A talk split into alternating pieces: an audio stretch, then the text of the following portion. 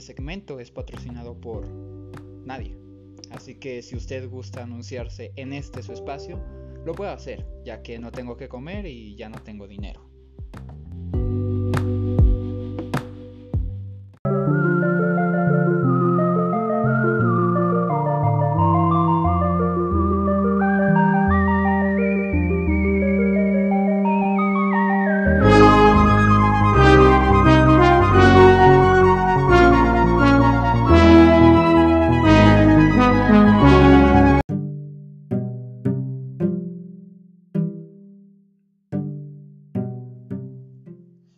Primera vez que me siento como un locutor de radio y pues es que el día de hoy me encuentro solo. Pero no tan solo porque también me encuentro con el Altísimo, que en esta ocasión no pudo entrar debido a su altura. Ah, qué divertido soy, ¿no? Por ahí un chascarrillo. Eh, pues como ya lo vio en el título, me avergüenza vivir en Guanajuato, ya que si usted no lo sabe, el día 26 de mayo se dio a conocer lo que el pasado fin de semana se llevó a cabo de manera virtual, la Marcha Nacional por la Vida, un movimiento encabezado por los defensores de esta causa, la cual ha despertado discusiones en Guanajuato tras ser puesto sobre la mesa y pues desechada la iniciativa para despenalizar el aborto, vaya.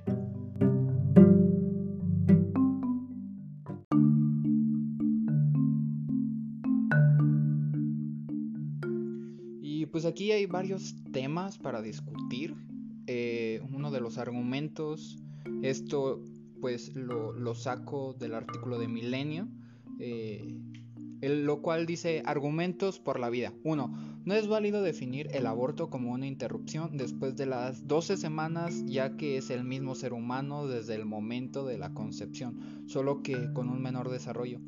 Aquí, este, yo me pongo en total desacuerdo, yo siempre lo he dicho, yo siempre voy a estar a favor del aborto, pero estos argumentos se me hacen un poco incrédulos el seguir pensando que, pues sí, muchos dicen que a partir de las dos semanas, 12 semanas ya es un ser humano y pues miren, yo la verdad eh, siento que pase, pase el tiempo que tenga que pasar, yo creo que si no estás preparada para ser madre, pues simplemente no lo estás y y pues no es de que a huevo quieras este, eh, traer una vida a este mundo para no darle una vida óptima. Dos, eh, se busca disfrazar el aborto presentándolo como interrupción voluntaria del embarazo.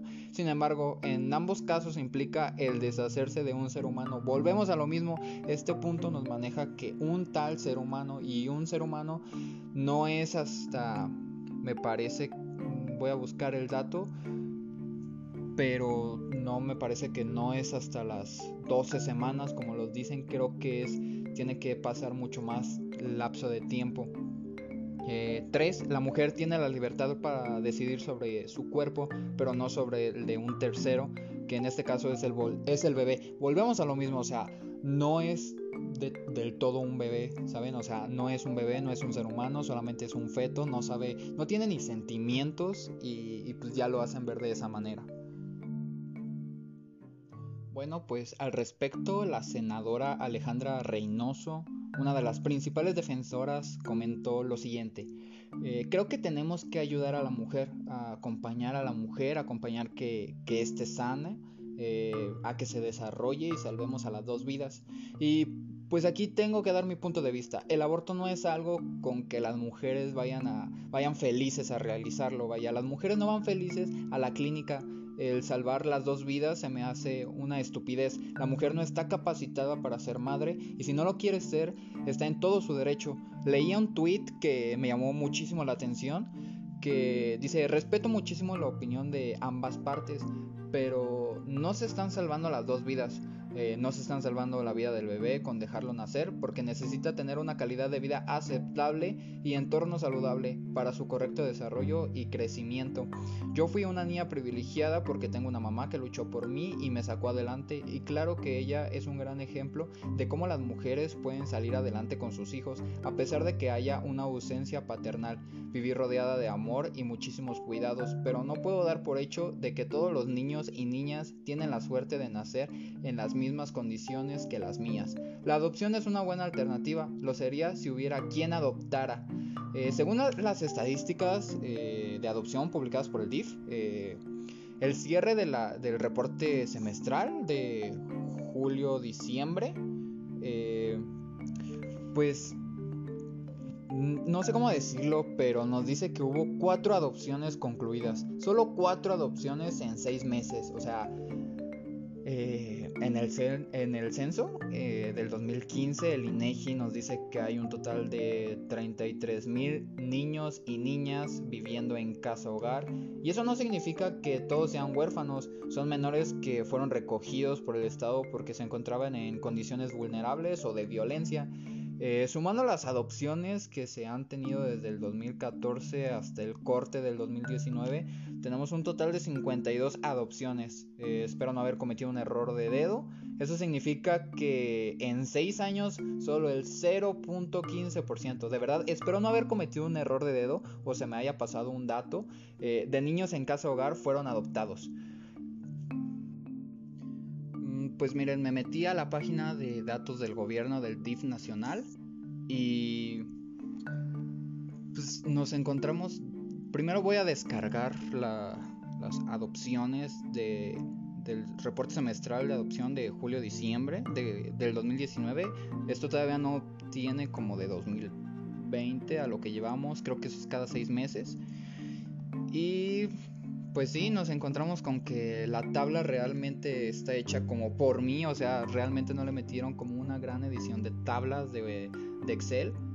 Y aquí mis datos, los datos me arrojan que el reporte semestral de la adopción nacional eh, del periodo julio-diciembre de 2019 del DIF nacional solicitudes recibidas 21, solicitudes en trámite 27, solicitudes de adopción con resolución sobre la no emisión del certificado de idoneidad 4, eh, solicitudes de adopción con resolución sobre la improcedencia no aplica, adopciones concluidas 4, 4, 4, es que esto ya no sé, 4 adopciones concluidas tres mujeres, tres niñas, tres fueron adoptadas y solo un, hombre, niñas de 0 a 4 años, 11 meses, una, sola niña de probablemente de 4 años o menor, eh, niñas de 5 a 9 años fueron dos, total de niñas 3 y solo un niño de 9 a 13 años fue adoptado,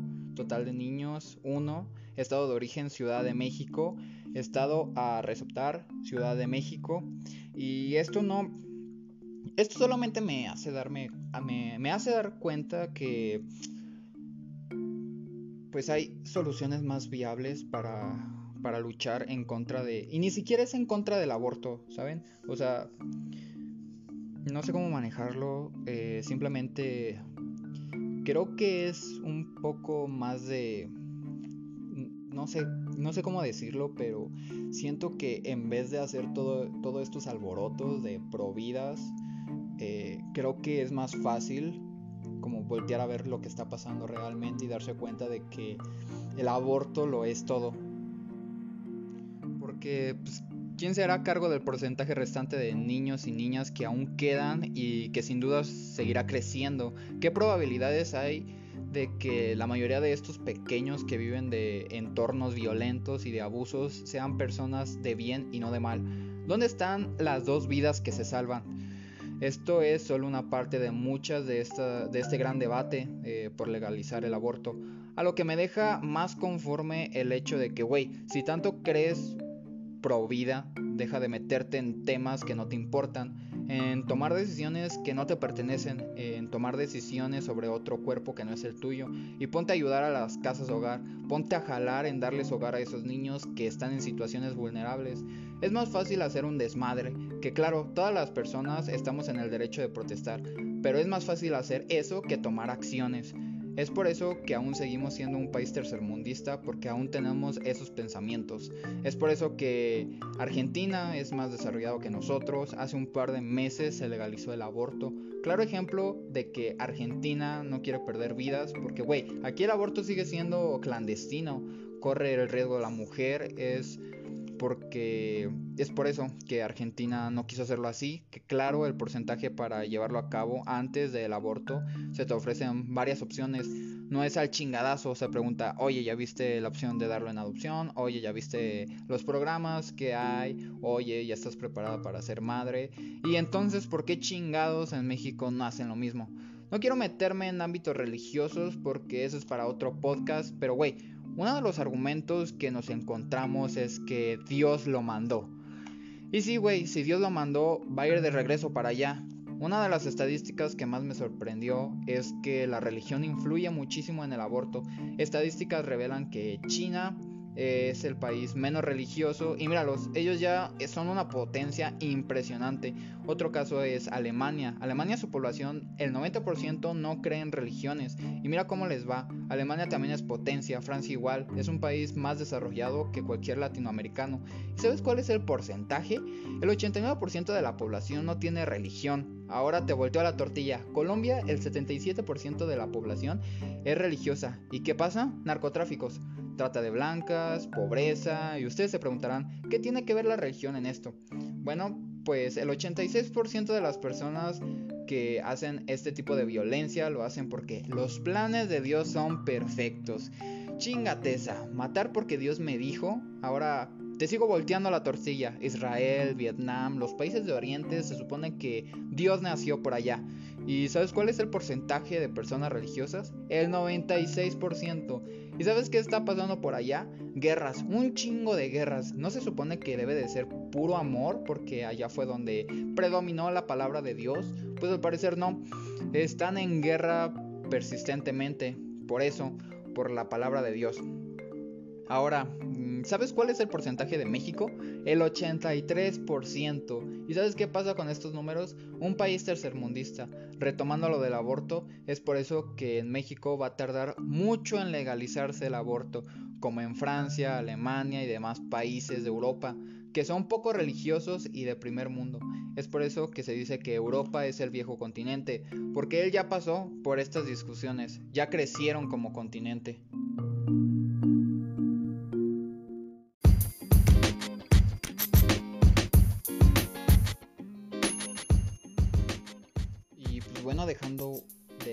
El tema del aborto, este, pues ya saben que que tan siquiera ahorita en Guanajuato se denegó esta ley que pues sí me siento indignado, me siento impotente al, pues, al no poder hacer nada, este, a lo cual yo pensaba que Guanajuato era un estado más inteligente, Guanajuato entendía más la situación y pues la verdad no fue así.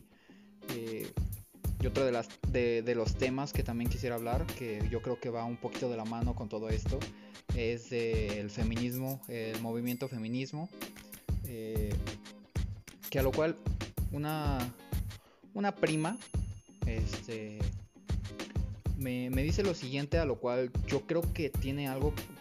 Eh, no, no tiene algo, tiene toda la razón. Y es que el feminismo es porque es muy controversial hoy en día y más porque hay muchas personas que no saben el significado eh, pues, de esta palabra y suelen usarla para asociarla como odio o repulsión hacia los hombres queriendo dar a entender que es igual que el machismo, lo cual no es totalmente cierto. Para esto pues, existe una palabra que define a todo esto que es misandría.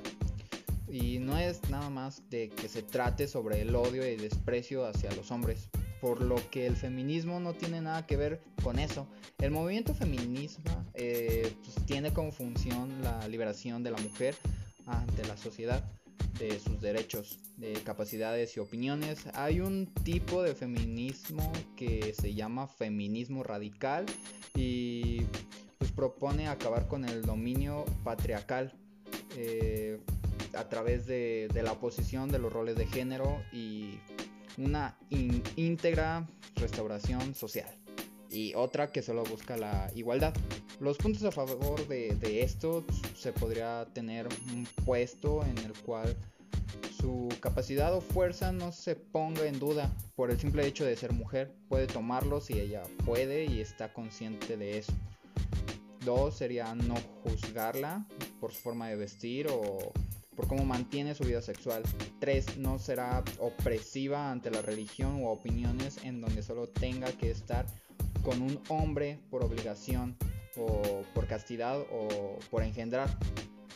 Los puntos en contra a todo esto es que algunos piensan que el hecho de promover esto es darle ideas a las mujeres para que piensen que pueden hacer lo que les plazca y no es así. Tanto hombres como mujeres tienen derechos y obligaciones. El punto aquí es que no se haga menos al otro.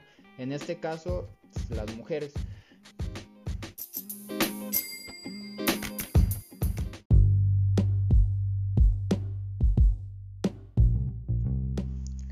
Y pues sí, como estarán este, escuchando, por esta su bonita sección 94.3 no es cierto este pues yo estoy a favor de también de, este movimiento feminista que claro eso de de que rayaron las paredes rayaron los monumentos este yo, yo quiero opinar acerca de eso y es que, güey, si están hablando de, de por qué rayaron los monumentos, este, es porque se están expresando, ya que una chava intentó bailar, realmente no me acuerdo en qué año, pero ya tiene un par de años eso. Una chava intentó bailar este a favor de, de, este movimiento. ¿Y qué hicieron? Un chingo de memes, ¿qué hicieron? Un chingo de burlas, ¿qué hicieron? Nada, no, no hicieron nada. Y ahora que realmente pues están en, pues en este, ¿cómo puedo decir? En este movimiento ya más, un poquito más, eh, más, pues vaya, más con, más con argumentos que, que es como para, que cabe resaltar que esto no es vandalizar, solamente es expresar las opiniones que tiene este grupo de, este, este grupo feminista que sí, claro, están en todo su derecho. ¿Por qué? Porque ya lo intentaron hacerlo de una manera pacífica. ¿Y qué pasó? No, pasó absolutamente nada. Y sí, si están rayando los monumentos es para que quede claro de que ellas exigen justicia, ellas exigen una vida plena, ellas exigen un chingo de derechos, exigen un chingo de igualdad cosa que nosotros los hombres no les podemos dar, cosa que nosotros como sociedad no les podemos dar. Y es por eso que tú ves eh, cómo se manifiestan un chingo de, pues, de mujeres que salen. El día 9 de mayo, digo, el día 9 de marzo se vio esta, esta erradicación de mujeres por el movimiento el 9 eh, Nadie se mueve. Eh, y pues quedó muy en claro que sin las mujeres perdemos un chingo de, economía, un chingo de varo lo perdemos y se lo debemos a, a ellas. Debemos de apreciar su trabajo, debemos de apreciar lo que hacen por la sociedad, no solo por el hombre, porque eso también se escucha un poco pues un poco machista lo que hace por el hombre. No, no es por el hombre, es por la sociedad. Es este simplemente por eso. De por qué las mujeres aportan un chingo a esta sociedad y nosotros, también nosotros como pinche sociedad misógina que somos, pues no les podemos brindar como ciertos estereotipos como lo son la, la seguridad. ¿Cómo no podemos brindarle tan siquiera eso? O sea, si van en el metro, güey, un chingo de vatos les empiezan a chiflar, les empiezan a decir de cosas. Y es algo que, que, ni siquiera lo podemos hacer, retomamos lo mismo. Por eso es que somos un país tercermundista, porque no nos sabemos comportar, no sabemos hacer las cosas. Y es por eso que me emputa vivir, aparte de que, me empute vivir en, en, Guanajuato, me emputa vivir en este puto país, me emputa vivir en este continente que somos unos pinches retrasados, somos un... Realmente somos una sociedad que no prospera, una, sociedad que no prospera para para ser un país primermundista, sino que a lo más que aspiramos es ser un pinche país tercermundista y con eso nos conformamos. Y pues sí, es algo que me emputa muchísimo este movimiento. No es que me empute que hagan este tipo de pues este tipo de actos, ¿por qué? Porque al fin de cuentas si ellas están protestando, si ellas están rayando, si ellas están manifestando de esa manera, el mensaje queda más que claro Y nosotros es que debemos acatar que si no funcionó bailando, no funcionó pacíficamente, la única manera de que nosotros podemos voltear a ver a ellas es de una manera violenta y es por eso que ellas se están expresando de esa manera. Porque cuando ellas bailaron, cuando ellas expresaron lo que sentían eh, de una manera pacifista, nosotros lo único que hicimos es burlarnos de ellas. Y y es por eso que estas chavas yo entiendo que se hayan puesto de esta manera y yo apoyo a este tipo de, acciones de que realmente el gobierno voltee a ver eh, lo que está pasando y algo que también me llamó muchísimo la atención es que AMLO dijo que eran más las personas que morían por, por inseguridad, por este tipo de inseguridad hacia las mujeres que por el coronavirus. Y es como un...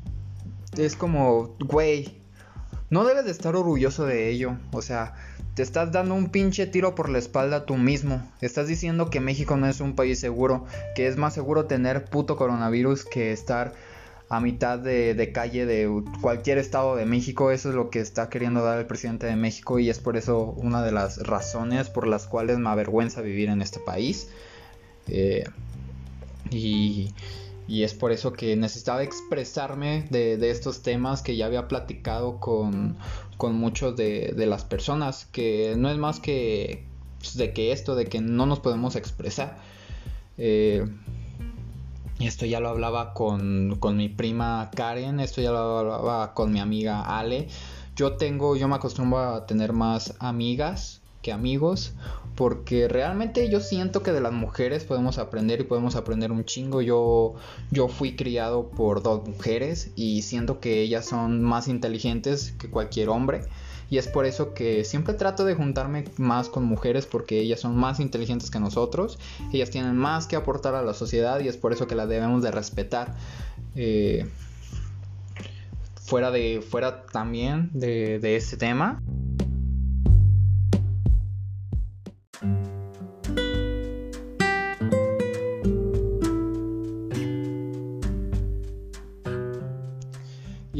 pasando a otros temas, hablando también con amigos, ellos me dijeron, porque realmente este podcast iba a ser dedicado principalmente al hate, porque causaba tanto, porque había tanto hate en la sociedad, porque había tanto odio. Y pues una de las razones por las cuales me decían que había tanto odio es por la hipotenusa, hipocracia, hipotermia, hipocresía. Probablemente puede ser que se llame hipotenusa.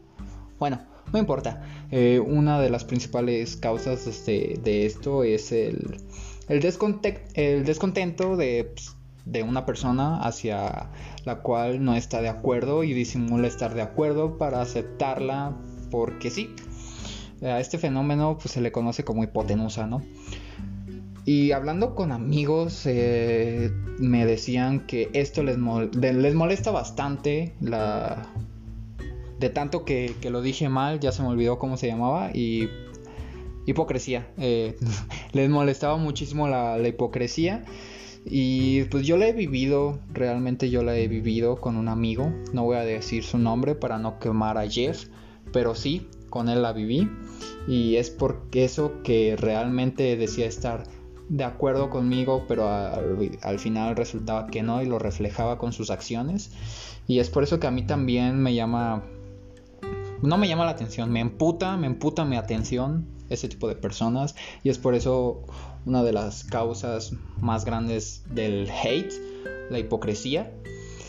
Y pues sí, estamos eh, también en un en una era en la que muchísimas personas son doble cara, hipócritas y y pues que realmente no tenemos como que la capacidad para para llevarnos bien con todos.